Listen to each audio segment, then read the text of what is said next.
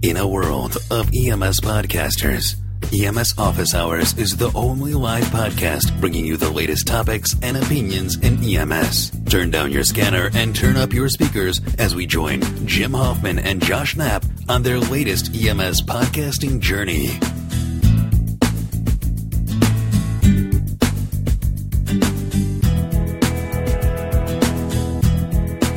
EMS Office Hours, this is Jim Hoffman, And this is Josh Knapp.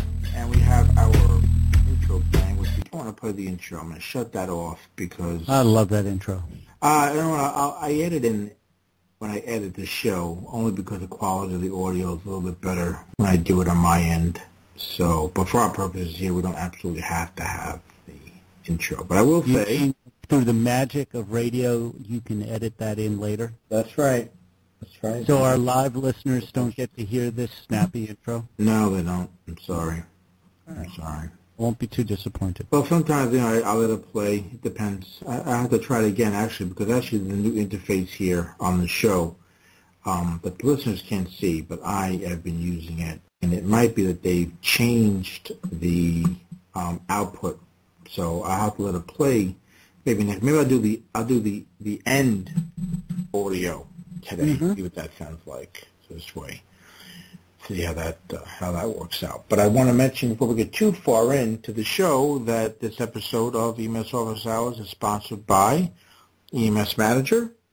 Uh, you can get a free customized trial of their innovative and easy to use EMS employee scheduling and management software. Just head on over to uh, emsmanager.net and you can get ahead, get a hold of that and, and uh, you know, give it a test drive. I'm going to go ahead and, and talk a little bit more about them later on in the show. Uh, of course, you can follow us on Twitter at EMS Safe. Uh, Josh, in particular, is at is at Wantanew on Twitter, and our Facebook page is facebook.com forward slash EMS Office Hours. Um, where you can go ahead and sign up there and become a fan of the page. And And just remember, if you have any angry emails, send them to Jim. there's no no angry emails here on the show. We are a happy-go-lucky show. And let me reiterate, that is And then you say, and then and I want to, and I want to put quotation marks around the "go lucky" part. absolutely, absolutely. Well, we're an EMS, so there's not much luck. It's mostly planning. Yeah, yeah. Well, we're going to be getting some callers in here today, um, talking about uh, aphasia and uh, a little bit about um, you know how it plays a role uh, uh, when it comes to EMS. And you see a lot of stuff out there, Josh, about uh, patients with with special needs um, that you encounter. You know, autistic patients. That's a big one, right? A lot of autistic stuff going on out there, and, and training on on autistic patients and and how to you know approach these patients that are a little bit different than you would the everyday you know patient and um, you know and aphasia I think is one of those um, disorders that uh, kind of you know deserves some some attention you know Well- to, to kind of highlight that we're gonna once we get the calls in here we've got the you know uh, Ellayne Ganzfried from the uh, the uh, National Association uh, Aphasia Association is going to be joining us. Um, so once she gets on here, we'll get started with that. But just, um, I don't know. I thought this was a great topic. And, you know, you brought this to my attention, Josh, uh, a friend of yours that's also a paramedic um, who has this disorder. Yeah, And uh, I thought it was and a it's good idea. Uh, and it's an oft mis- misunderstood and better maybe the words are misinterpreted um, uh, situ- um, issue that affects a lot of people around the country. And you know, we in EMS sort of are you know. In our physical examination, you know, we always talk about this, Jim. When does it start? It starts when, you know, when does our building of the scene in our mind start? It starts when we get the call. Mm-hmm. And then when we get on scene, we have to go further. You know, who is this talking to us? What do they look like? Their general appearance. And one of the things that we gauge this from is how they communicate with us. Yeah. And so, you know, a lot of times, uh, you know, you look at uh, uh, folks with aphasia not knowing that this is the, the problem. They understand you perfectly well, but they have problems getting, you know, uh, in communication. Yeah. You know, I don't want to get too much into it because I know we're going to have, um, uh, you know, Ellayne uh, jumping on here in a few minutes, and I want to, because I want to be able to and sort of direct some questions to her about it and uh, give her a chance to give, you know, her end of it. Um, you know, so I don't want to start uh, sort of. You mean you just want to go with the expert instead of yeah, you know, instead of me conjecture? mumbling on and you know talking about it from you know Because I can make what I read. guesses. You know, I, I've seen stuff. Well, like we always say on this I show, got a, we I never, got a pamphlet once. yeah, we never, like I said, on this show, we never really, um, no, we don't have answers on this show. We don't. You know, That's we why we bring on lots, people who do lots have of opinions. Got lots of opinions, though. But we bring the people who do have the answers, don't we? exactly. Well, we try to anyway. Or, we, or, or if we don't bring people that have the answers, we bring people who have um, better better opinions we? than we do. An educated idea, I'd Yeah. like to say. It's crazy. It's crazy talk. Yeah. You know. Yeah. So uh, So the only thing, uh, while we're waiting, I want to mention um, uh, one of my services that I have uh, uh, for paramedics and paramedic students is uh, something called TurboMedic, and this is a members-only uh, website. Um, and I just started a program there that is on uh, a way to for members to earn points just by visiting the site, commenting on content within the site, oh, you Oh. were talking about this the other day. This is really a Yeah. cool idea. I like and, this. and what what happens is when they get X amount of points, um, they're able to kind of cash in those points, to redeem those points for additional content. And the additional content, let's say if you're a free member, that additional content is access to key areas of uh, premium content that's available only for paid members. Um, if you're a paid member, then you're getting content, anything from um, accredited continuing online continuing education to um, web-based study applications, um, stuff that uh, is isn't available to really anybody, uh, paid or otherwise. And there's sort of just um, incentives that uh, I've been given at TurboMedic in order to encourage people to use these products and services. And you know, and they're products and services that I've I've checked out and used myself and, and find very useful. So I figure why not go ahead and find a, uh, sort of a creative way to uh, let members uh, take advantage of it. So anyway, anyone listening, you want to go check it out, you go to turbomedic.com and join as a free member or a, a premium member. Either way, you can. And as soon as you join, actually, you're gonna you get 100 points just for joining. So you start out at 100 points right off the bat. So you know, give that a shot. Um, and that's at the end for that little little update on that website. Um, All right. Um, I do have the a caller online to see who this is, uh, see who the caller is, and we can hopefully get started. Hello, you're on with Jim and Josh. Who is this? Hi, this is Ellayne Ganzfried. Hi, Ellayne. How you doing? I'm good, thank you. How are you? Uh, all right, all right. Um, Ellayne, we, we, we sort of told the listeners already that you were going to be joining us. Um, so what I think, before we get too much into uh, aphasia and, and getting an idea of what it is and whatnot, I thought it would be a great idea. Maybe you could just give a quick sort of overview of who you are and, and your role and, and, and your, your um, you know, uh, experience and, and uh, uh, knowledge when it comes to aphasia. Sure thing. So, uh, as, as I said, my name is Ellayne Ganzfried. I'm actually a speech-language pathologist, and uh, I've been the executive director of the National Aphasia Association uh, for just about seven years.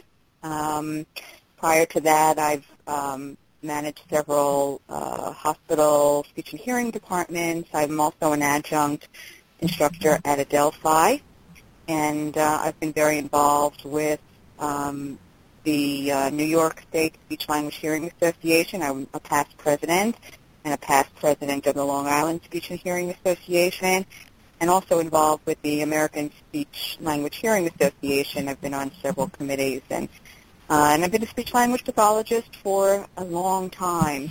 So uh, I've been, and um, so I've always worked with people with aphasia throughout my career, but obviously in the last seven years I've devoted a lot more time to um, those with aphasia, but also to the advocacy and the education and the outreach part of it. What got you into this area of study? Um, actually, it was a coincidence that I ended up uh, with the National Aphasia Association, but um, I've always enjoyed working with adults, and um, it's always been an area of interest of mine. And when the opportunity presented itself, uh, it's a great uh, combination of my clinical background as uh, and then my administrative skills to be able to run the association and also go out and educate people. Very cool. Uh, go ahead, Jim. I was going to say, I think we have we have another call on the line, which I think it's it's Avi joining us. So hopefully this is him. Uh, Avi, is that you? Yes, yes, indeed. All right, great, great. All right, well, you're on with us, Avi, along with uh, Ellayne uh, and Josh. Um, so uh, anything that we talk about, um, you know, today, we'll, we'll get a little bit over to you in a few minutes, Avi. That's okay, just to kind of get a little bit of your background. But I think maybe what we'll do is just uh, just let Ellayne maybe give us some some information as far as what exactly aphasia is. We can maybe start out with that and, and go from there. Okay, well, I think that's a good place to start. Uh, so aphasia is an acquired communication disorder, and uh, it impairs a person's ability to process language, um, but it does not affect intelligence. And that's very, very important to understand. Um, people with aphasia have difficulty speaking and understanding others, and many people with aphasia also have difficulty reading and writing.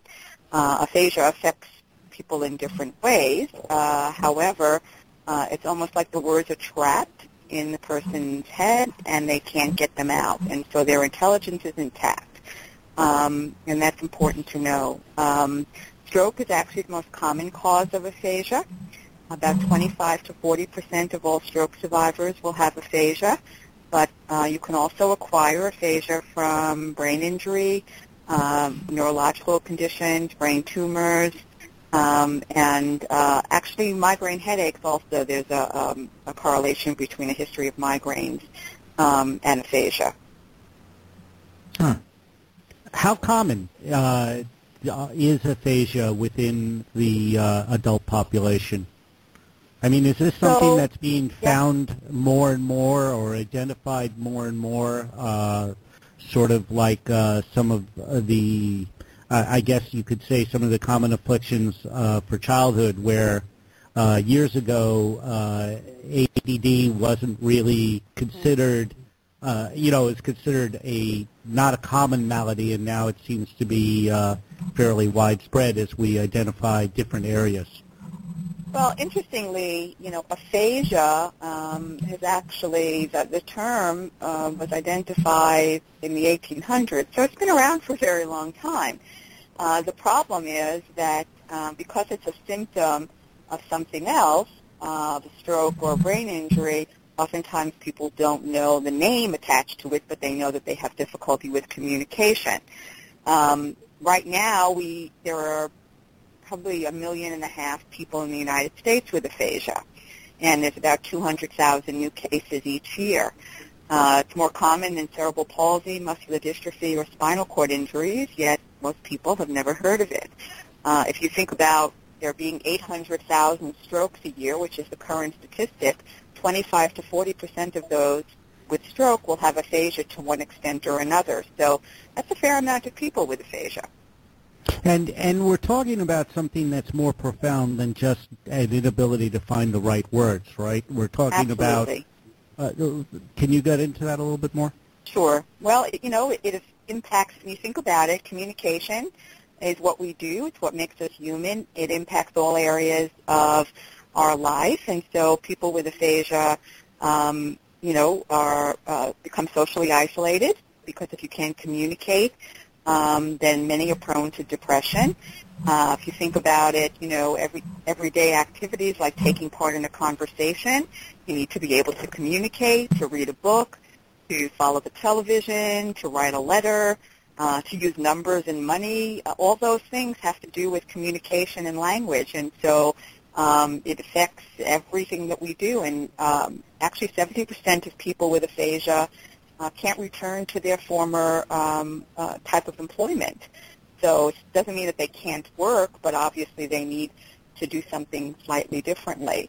Um, right. And the other important thing to, to know now is people used to think that strokes and aphasia were only for older people. And, you know, very soon Avi will prove you wrong, but um, we're seeing younger and younger people with aphasia and many more people with aphasia that are under the age of uh, 50. And I'm and I'm assuming also that the condition runs the entire gambit of the spectrum from you know uh, the the very mild to the very severe. Um, Absolutely. You know, I mean, I, look, I I run a business on the side. I I volunteer. I do this show, and I work full time.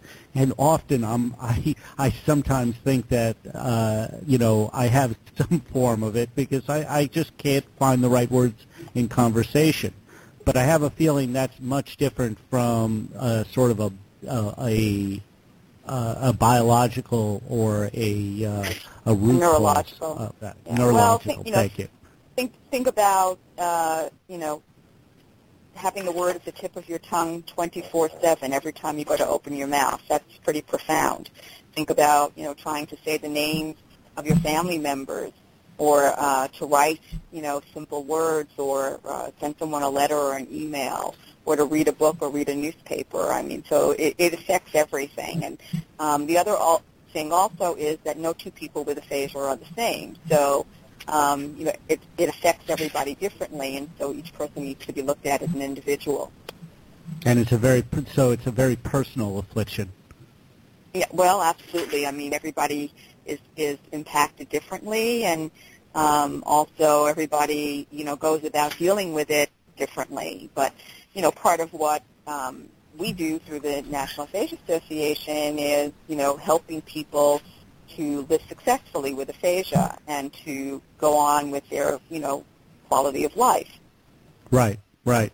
You know, I was talking to Jim uh, just previous, uh, just in the show intro uh, during, you know, our little intro chat, I guess. And, um, mm-hmm. you know, one of the things that we were talking about is that as EMS, and this show is, as you know, gui- uh, guided and made for EMS uh, mm-hmm. professionals. Um, and we, our job is to sort of start the assessment of what we're going to, the job we're going to, from the moment we get the call. So we get a little bit of text on the radio. We oh, we get a little, I mean, get a little bit of text on the computer or a small description on the radio, and we're starting to form our opinions. And mm-hmm. then when we get to the site, we're now doing our sort of patient survey, our patient assessment. And from the moment that we're looking at this person and trying to communicate with them, we're, we're, our sensors are up, we're, we're being hyper aware of how they're communicating back to us. Um, mm-hmm. You know, I, I assume that along with a lot of other maladies that, you know, affect the, the general population, but can be temporary in in the way that they uh, uh, the, in the way they they show themselves is these um, is the uh, what am I trying to get to? Is how aphasia can be disguised or fool us into thinking that it's mm-hmm. something else. And I'm sure well, that you have a list Right. Well, you're you're absolutely correct in that uh, you know obviously you're going to get if you're getting a call that someone's having a stroke, I, that you know is very clear to you that they're probably going to have aphasia or that they you know have a brain injury. But what about the call that you get for someone you know who's perhaps having chest pain and has had their stroke or brain injury years in the past? And so now you show up, and um, there's a lot of misconceptions, unfortunately, about aphasia because when someone can communicate, first of all, you know, our first uh, um, assumption is that they're less than intelligent or that they're mentally unstable. Um, but the big ones for, you know, EMS and also for police uh, and firefighters is if the person's under the influence of drugs or alcohol. Uh, especially when we have younger people now with aphasia, because that's the first thing, you know, if someone is slurring their words or if someone can't be understood, we think that they're under the influence of drugs or alcohol. And, and obviously, um, if they have aphasia, they could very well be also drinking, but you know, for the most part, they're not. You know, aphasia is quite different than that, and so it's important to differentiate. So, how would we? What are some of the things that we could uh, use as tools to help differentiate uh, from those right. other causes? So, you know, uh, the, first thing uh, with people with aphasia is um, for the most part, everyone should have some kind of um, identification card or, you know, people do have, I mean, you know, these medical alert bracelets, but we actually have an ID card through the association that we encourage people with aphasia uh, to carry with them. And, it, and uh, most people will carry something so that at least they can show you that obviously they have aphasia, it's a communication impairment. But um, what's really important is, you know, to sort of um, get the person's attention, you know, before you speak, you know, to the, whatever extent possible, you know, minimize the background noise. Um, and then also um, ask them questions in the form of yes and no responses. So people with aphasia will do much better uh, if they can respond with just yes and no. Now, one of the things to keep in mind is sometimes people with aphasia mix up yes and no. So um, you know, I always tell um, those people in healthcare uh, that they should have some kind of a, a small, um, a, well, piece of paper with them, or, or pencil, or even one of those little uh, whiteboards, you know, write on and wipe off boards, so that because many people with aphasia can either write simple words or draw pictures.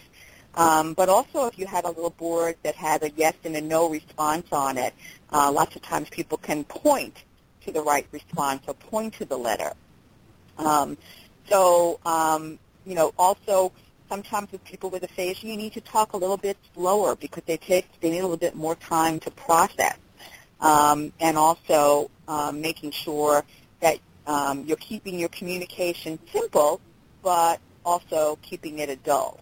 So you know um, that's kind of interesting uh, because you just brought something to mind, and we're given, and usually they find uh, their way to a back pocket someplace, and then eventually uh, they they move off the ambulance entirely. But you were usually given uh, at some points during the year cue cards. You know the ones with the pain scale and smiley face, Yes, a few yes. words maybe, Mhm. and um, I'm just wondering how useful. I mean, pain scale is useful for somebody, anybody who can't really communicate unless Right. they're not processing what the images are doing. Right.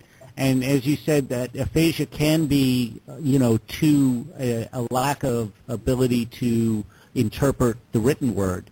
So how Mm-hmm. good would a chart like that that you hand somebody and say, you know, what are you feeling or where's the area that you're hurting? You know, I mean, that seems like a pretty tall barrier to communication. Well, most people with aphasia can point to, you know, if you had a, a chart of the body, for instance, uh, they could probably point to the part of the body that was bothering them. Um, you know, they also could uh, differentiate, you know, if, uh, if you have faces, in other words, you know, happy and sad, and, and in other words, how much pain are you in, and they can point to that. So, uh, for the most part, um, most people with aphasia can actually communicate that way with you. Um, and so, Hmm. you know, and as you said, those those Right. kinds of tools are for people. They're just good communication tools, even for people that don't speak English. So it's you know it's good to have all these different little tricks. You know, even like I said, you know, uh, uh, uh, a board where you can write little things down because very often people with aphasia can get their point across. Right, right. Um, well, that makes sense. Uh, but you know, in, in an emergency situation, not everybody is going to have the thing. I mean, that's part of the definition of emergency, Obviously. right? You don't always have Obviously. the. Uh, But Go ahead. for, you know, first, right, first and foremost, you know, you need to do your job. So we understand Mhm. that. Um, Mhm. You know, and uh, we know that you're going to be professional in doing your job. But, you know, keeping in mind the fact that sometimes you need to rely on the person in order to do your job. Because if they can't give you information, you're not sure, you know, what if they have a med- an allergy to something or, you know, something else has gone on. You don't want to do something that's, uh, you know, contraindicated. So, sure, Um, the most important person in helping diagnose, you know, what's going on is the patient. So if Right. you have a problem communicating, that that gives a problem to treatment. Right, and and so you know, I think that the best thing to do, you know, is to ask them, do they have, you know, do they have any card or anything that they can show you, you know, about their condition? Because, um, like I said, most people with aphasia will carry that, and they also will carry. I mean, we encourage them to also carry things like we tell everybody, you know, with your medications and all that other information. You know, I think um, a- after the first few minutes here, the, the I guess the most important takeaway, and you know, not certainly not the last takeaway, but one of the most important takeaways that I can derive from this is when you're coming into a situation where communication is an issue, uh, not to uh, jump to conclusions too quickly. To, Exactly. you know, Exactly. to, to leave yourself open that there could be uh, other um, there could be other reasons why that communication uh, is not going as smoothly as you might want.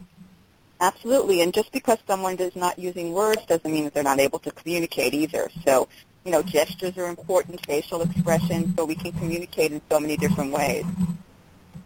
So, um, you know, one of the things that, uh, you know, we asked, you know, Avi and I have worked together in the past. Uh, Actually, I'd like to say Avi and I have worked together. Uh, when I was just a budding EMT, Avi was that critical care paramedic that everybody looked up to and uh, jumped on the ambulance, I think, for a little bit of overtime, a little bit of easy work because I was BLS.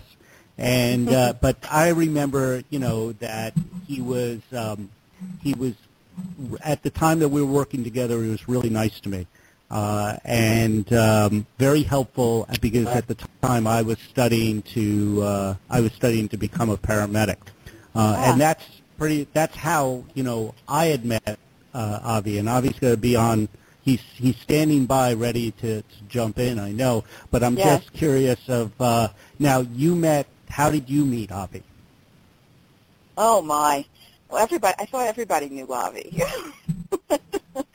um, actually, I, I I met Avi through um, a local aphasia group that I was um, doing some work with, and um, he quickly, you know, let me know that uh, you know he had been uh, a paramedic, and um, when we started our emergency responder training program where we're training uh, police, firefighters, and EMTs to know about aphasia.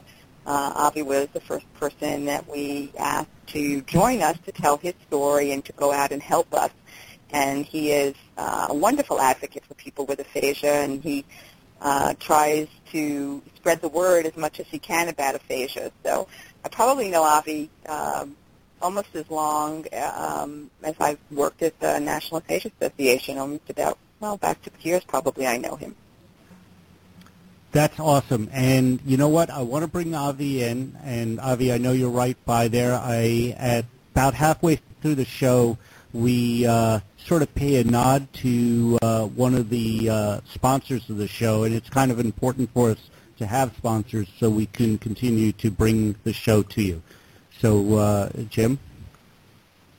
Yeah, I just want to go ahead and uh, just take about a two-minute break and uh, just uh, talk about the sponsor a little bit. So, uh, Avi, Ellayne, uh, you can mute yourselves or just uh, just try to refrain from commenting as as the uh, sponsorship plays there. So, No uh, into the microphone, please. right, exactly, exactly. So let's do that, and then we'll come right back. And when we get back, we will uh, talk to Avi a little bit, who's been patient uh, hanging on for us and uh, give a little bit of his take and his story as well. So let's do that. This episode of EMS Office Hours is sponsored by EMS Manager. They've consistently been helping EMS agencies save time and energy with their innovative web-based software for staff scheduling and management. There's a mobile web app accessible from smartphones and other mobile devices with an easy-to-use web interface viewable from anywhere on the Internet. You can check your own schedule and managers and staff can oversee, manage, and make changes to employee schedules from anywhere. Captain Chris Eaton from Springfield Township Fire Department, Springfield, Ohio says, EMS Manager has cut our scheduling time nearly in half. It's allowed our trades to be monitored more efficiently and cut down the headache of scheduling dramatically. Nate and the entire staff have been prompt in answering our questions and correcting any problems that have arisen. Great system. It's affordable too. Pricing for EMS Manager is based on the size of your organization and because it's web-based, your employee schedule and software is located in the cloud, meaning there are no local additional IT costs to worry about. And there's always free training, free tech support, and free system software updates. If you want this for your system, check out the free customizable trial of EMS Manager at emsmanager.net. I want to thank EMS Manager for sponsoring EMS Office Hours and other shows from the ProMed Network. EMS Manager is proud to support EMS providers and managers through the sponsorship and the support of what we do. Show your support for them. Take a few minutes and sign up for the free trial at emsmanager.net. Show them that you appreciate their support by trying out the software. Visit emsmanager.net for Aladtech's EMS Manager for online employee scheduling and workforce management. Let them know you heard it here on EMS Office Hours. This is paramedic Elvis Redding from California, and you're listening to the EMS Office Hours podcast. Right, so uh, I want to again thank EMS Manager for the sponsorship. Um, uh, Avi, you still with us? I'm sorry to keep you on hold so long. Uh-oh. No, that's okay. Okay. Hello? Yeah, I can hear you. Hello? Okay, good. All righty. Avi, I wanted to maybe, if the best you can, I guess, just maybe uh, give us a little bit of your background uh, when it comes to this disorder and, and, you know, how you uh, ended up getting this disorder and your struggles and how, how, you know, you've been dealing with it. Sure. Um, six and a half years ago, I was a paramedic, and I used I was going to go to medical school, but um, before that, three months in the before, I go to surgery, and in the surgery, I have a stroke and aphasia. Oh, okay. So, uh, you know, uh, to give a little bit, uh, expand that for some of the people who are listening, uh, you know, Avi worked at the same hospital I, I am still working at, and um, he was all set to go on to medical school. And uh, before he went, he had a, uh, uh, a condition that he needed corrected. It was kind of serious, but it was important enough to be corrected before the rigors of medical school. And as all surgery has risks, this surgery caused Avi to have a stroke, and uh, from that he uh, he uh, recovered, but he recovered with uh, this aphasia. Is that uh, pretty much sum it up, Avi? Well, um, well, it was like six years ago. I think Michael. I don't know who Michael is, but whatever. Um, but later, I slowly left until uh, now I was uh, talking enough. So we're actually having a little problem with the commu- with the uh, with the contact with the communication. It's into the, to the, the phone issue, I think. Right. Uh, okay, one second. I'm going to call. I will call you back. Okay. Okay. Thanks. Okay, we can do that. I will call. All right.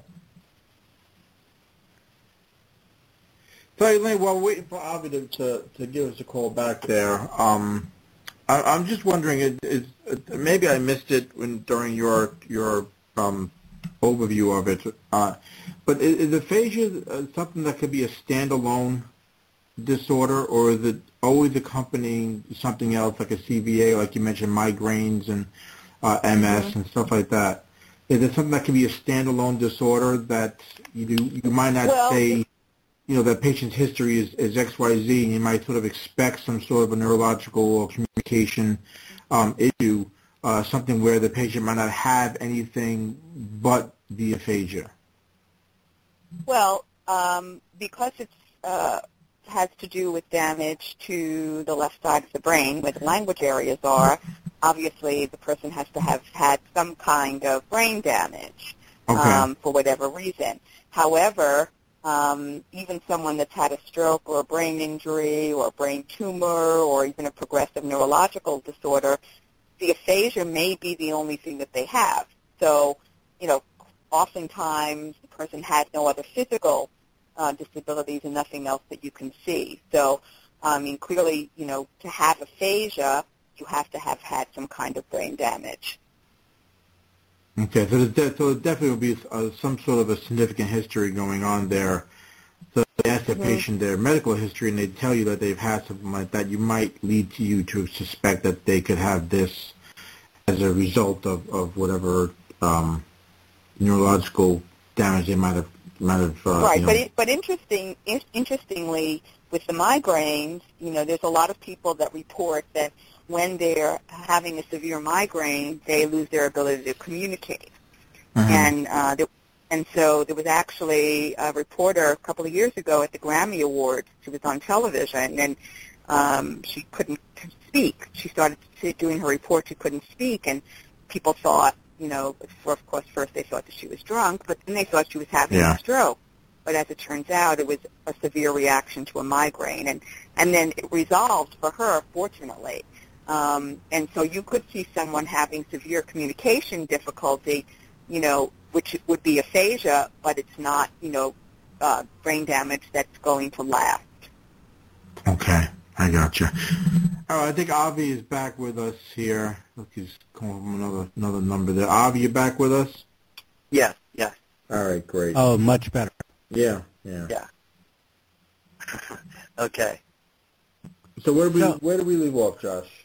So, um, Avi, you were saying a little bit about um, you you you had made your introduction, and you were we were going to say how um, you know some of the hurdles that you faced in recovering from this, recognizing you know that you had this condition and the things that you had to do to get past it.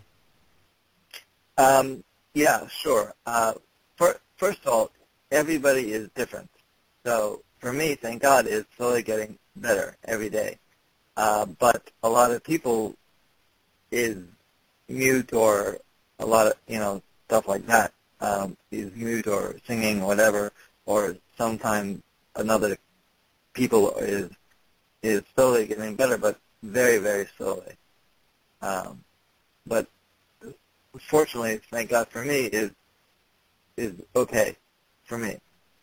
Well, and that's because Avi works very, very hard on his speech, and he goes to speech therapy, and he practices all the time. So it didn't just get better on its own; it's through a lot of hard work. Right. But Ellayne, is is there a, a, a, a percentage of what people could expect to see as far as improvement goes? You know. See, that that's the magic question, right? People always ask, well, what, when is my speech going to come back, or how much is going to come back? And um, you know, the answer is um, we don't really know. Um, but we do know that um, because the brain uh, can adapt all the time, and um, because of neuroplasticity, meaning that the brain is constantly, you know, um, uh, learning and relearning, people with aphasia continue to improve throughout their lifetime. So um, while, you know, maybe early on the, the gains will be greater, um, you continue to improve. And so as Avi is saying, um, you know, even in the six years that I know Avi, he, his speech has improved tremendously. His reading and his writing is improving as well. Of course, it's not back to where it was, but it's Right. certainly uh, improving every day. And like you said, everybody is everyone is is different. So Mhm. I guess that you know everybody's results, and, and like you said too, the fact that he works very hard at it, which I which is probably a, a, a big factor in his Oh, yeah. improvement as well. Is that you know if he's you, you, you're doing what you're supposed to do, and and, and like you said, doing the speech therapy and and you know every all the things you can to improve, then you can expect this you know better. Uh, well, and just being just being social and communicating, you know, and because Avi goes out and and speaks you know, to educate people about aphasia, all that is actually therapeutic if you think about it. You know, because the sure. more you, you're communicating, the more you know uh, the brain is working, and so uh, he's, you know, every day he's doing things to improve.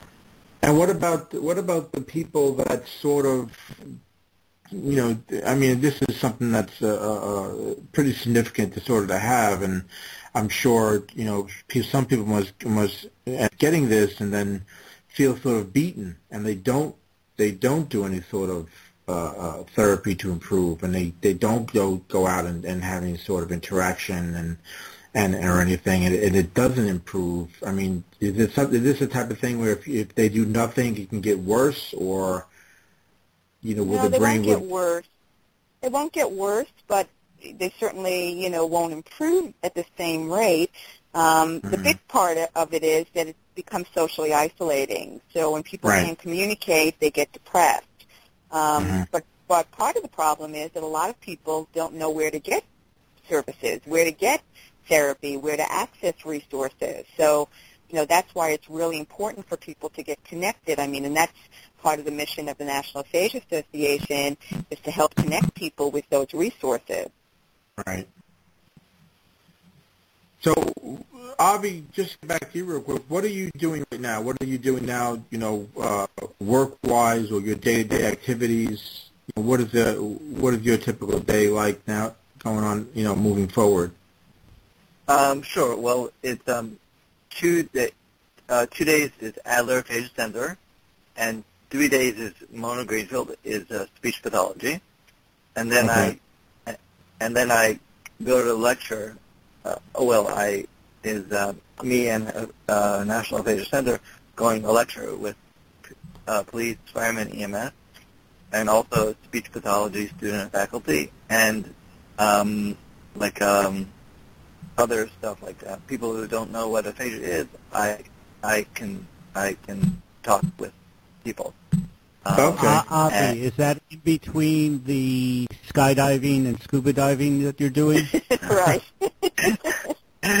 uh, no, uh, no. Actually, that's different. Um, I um, like uh, three years ago. All, all uh, it's for me. I say uh, um, extreme sports. I love the extreme sports, and I was wondering, oh, you know what? Maybe I can come. I can go to talk with people um, is disability. Um, and say, come, let's go, let's have fun. So a lot of people come along, uh, uh, stroke, yes, and aphasia, but also MS or uh, um, wheelchair or stuff like that. And a lot of a lot of people have fun, and uh, so yeah, it's laughing and joking and really uh, get uh, very nice, very nice. So um, the uh, so you're just so actually you're using um, you're you're using this as a, as a way to get to uh, nice resorts and beaches, um, and that's that's really the truth here, isn't it? Uh, basically, yeah. no. I knew it. I knew it. he admits to it now. Yeah. He actually tries to get everybody he comes in contact with to start to do all the extreme sports with him, the, the, the snowboarding and the, the gliding and everything. Yeah. Yeah. So, um, go ahead. I'm sorry. Go on. Oh no, it's okay. Oh, and uh, oh, and the other thing is, I also go to hospital to visit patients who stroke also. Wow, it seems that you're uh, you stay busy. I gotta say, your your attitude and everything else. I could not say I would be the same. well, uh, yeah, uh, it. Listen, it's a lot of fun, uh, and everybody is very nice, and that's it. You know. And Avi is I, an inspiration to every other people as well.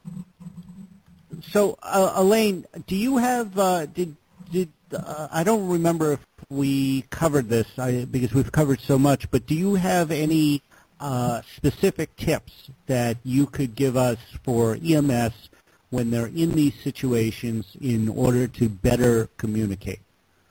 Mm-hmm. Well, I'll tell you. Um, so a couple of things that will work are, um, first of all, making sure you have the person's attention. Um, don't make assumptions, as we said. Um, present one thing at a time. So speak to someone simply, uh, not too much complex language, but keep it adult. Um, confirm that they're understanding. So ask them, do you understand me? Um, use yes-no questions, which are helpful because it's easier for people to respond to that. Uh, have paper and pencil handy if you can because some people can write simple words. Um, and, you know, be flexible. Try different ways to get the ideas in and the ideas out. Gestures work really well. Facial expressions, pointing, whatever it takes. So, um, you know, just, and staying calm and professional. Oh, and the one thing I didn't mention, um, a lot of people with aphasia, even if uh, they can't uh, speak fluently, usually those uh, four-letter words come very easily. And so um, don't, don't take offense because they're really not, not directed at you, and it's just automatic speech, and that's how the brain works, and we're able to use those words really easily. I I fully recognize that those words come very easily to me, and if my speech uh, eventually goes, I'm sure those will be the the last words that I will say. Right. Well, listen, I, I, I, we could start wrapping this up a little bit. So I, I maybe Avi, we'll go to you first if you, you don't mind. Is that him coughing? Avi, you okay? Yeah, You're sure, right. Are you okay? Okay. Yeah, no, it's it's a no problem at all. Good. Well, if you want to, Avi, just maybe just give us some closing thoughts on on your end of it, and then we'll go to Ellayne. Let her give some closing thoughts, and uh, we'll we'll end out the show. I mean, this, this show went pretty quick. We're almost at the ten minute mark here. We're almost on about ten minutes left, so it really flew by. So um, I'm glad you guys joined us. But let's let's go ahead and Avi, give us some uh, whatever closing thoughts you want to give, and then we'll kick it over to Ellayne. Let her give her closing. You know. Uh, we got it. well. We uh, we got that, Jim. Yeah, I know. I'm, I'm repeating myself. Yeah. um, basically, today uh, is work, work, work, work, work, and work a lot, and uh, try. That's it. Well, that's something. Don't give up. Yeah, I think that it's important though. I, I think it, it's motivating to hear, you know, that Avi, you know, went through what he went through and didn't give up. And you know, six years is a, you know, it's a long time to to struggle and and to you know to make the the improvements that he did is pretty astounding. I, and Avi, I understand you recently recerted as a medic again. Yes, uh, yes. And it, Oh my indeed, God! Yes. So you're back. So you're back in the. You'll be back in the field. We all should worry. uh, yes, indeed, and ha- how like let's go. Yeah. awesome. Excellent. Ellayne. So, Anything you you, know, want to leave us with? Yeah, I, I, you know, want you to know uh, that aphasia um, doesn't mean it's the end of your life. That people can continue to move on. Uh, that the National Aphasia Association is uh, an organization that can be there for you. We promote public education and and support services, and um, that we also have an emergency responder training program, so that if anybody listening is interested in having training, uh, Avi goes with us, and we've done training all across the country of police, firefighters, and EMTs. And um, you know that uh, as health professionals, we we all need to um, make sure that we're treating people with respect as we do our job, and uh, understanding that communication is key to survival. That's great. Great. I think this is a, a really informative uh, episode. I think, uh, Ellayne. I, I thank you and, and for joining us. My and, pleasure. giving this information out. I think it is important. And I know, you know, Tena had mentioned in the chat room, you know, and this is something I stress a lot on, on a lot of the, the content I put on my website is is to to not, you know, get this sort of tunnel vision and to keep all the possibilities of what might be going on with your patient in mind. And mm-hmm. this is one of those things that you kind of have to be aware that people might have and not just, like you said, not treated as if somebody might be on drugs or, or drunk or something like that. It could very well be that they have aphasia, that is the reason why they're having a problem communicating, and you need to look at exactly. the, the reasons why they might have it, and that might lead you down the path of what we talked about too, as far as them maybe having a past history of a stroke or, or um, uh, you know some sort of a, a neurological issue, or even like you said too, Ellayne, that the whole migraine uh, issue. So keep that in mind. Mm-hmm. Next time you get a migraine patient that might not be able to communicate as well, it could very well be why they're having a problem, you know, communicating with you. So, um, so guys, thanks, uh, thanks again. I really appreciate it. Uh, maybe we'll have oh, you back. We'll, we'll, put a put a different uh, angle on it. Maybe have you back and talk a little bit more about this topic. We'd love to, and thank you so much for having us on and for highlighting aphasia. And uh, I think it's important that you know we educate as many people as we can. All right, great. Thank you, Avi, as well. Our pleasure. Thank you for very very much. All right, have a great Thanks, day. Avi. Have a great day, You guys. too. Bye bye. Thank you very much. Bye bye. All right.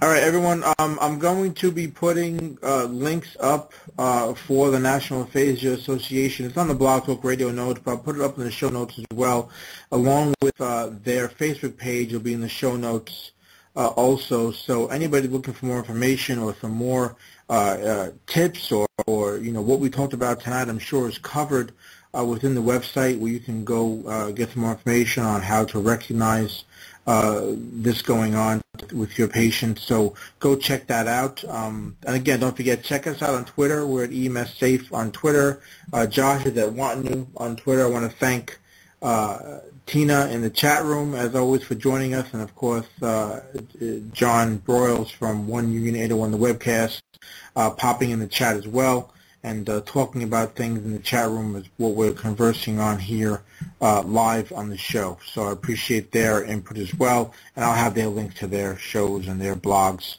um, in the show notes uh, also. So that's it, Josh. Uh, I appreciate it. Um, again, a good show. Any other, anything you want to mention, Josh? Am I forgetting anything? We... No, I, no. That was uh, that was really uh, good summation. Uh, I, I guess I just wanted to say because I sit here and marvel that uh, you know when I was just a, a budding medic that uh, Avi uh, was an inspiration to me and I know several others. And uh, even after he faces uh, a fairly a, a fairly significant event he continues to be an inspiration to others. And that I think is uh, something that we could all look to ourselves in how do we conduct ourselves uh, yeah. you know yeah, I mean, I think it's great that he he took that and became a speaker and a, champion for this cause and to be able to and, and to recognize that this is the type of thing that uh, educating fire and police and EMS personnel on on this disorder, you know, helps us understand it and, and recognize it when we, we come in contact with people who might have it and also the people that have it.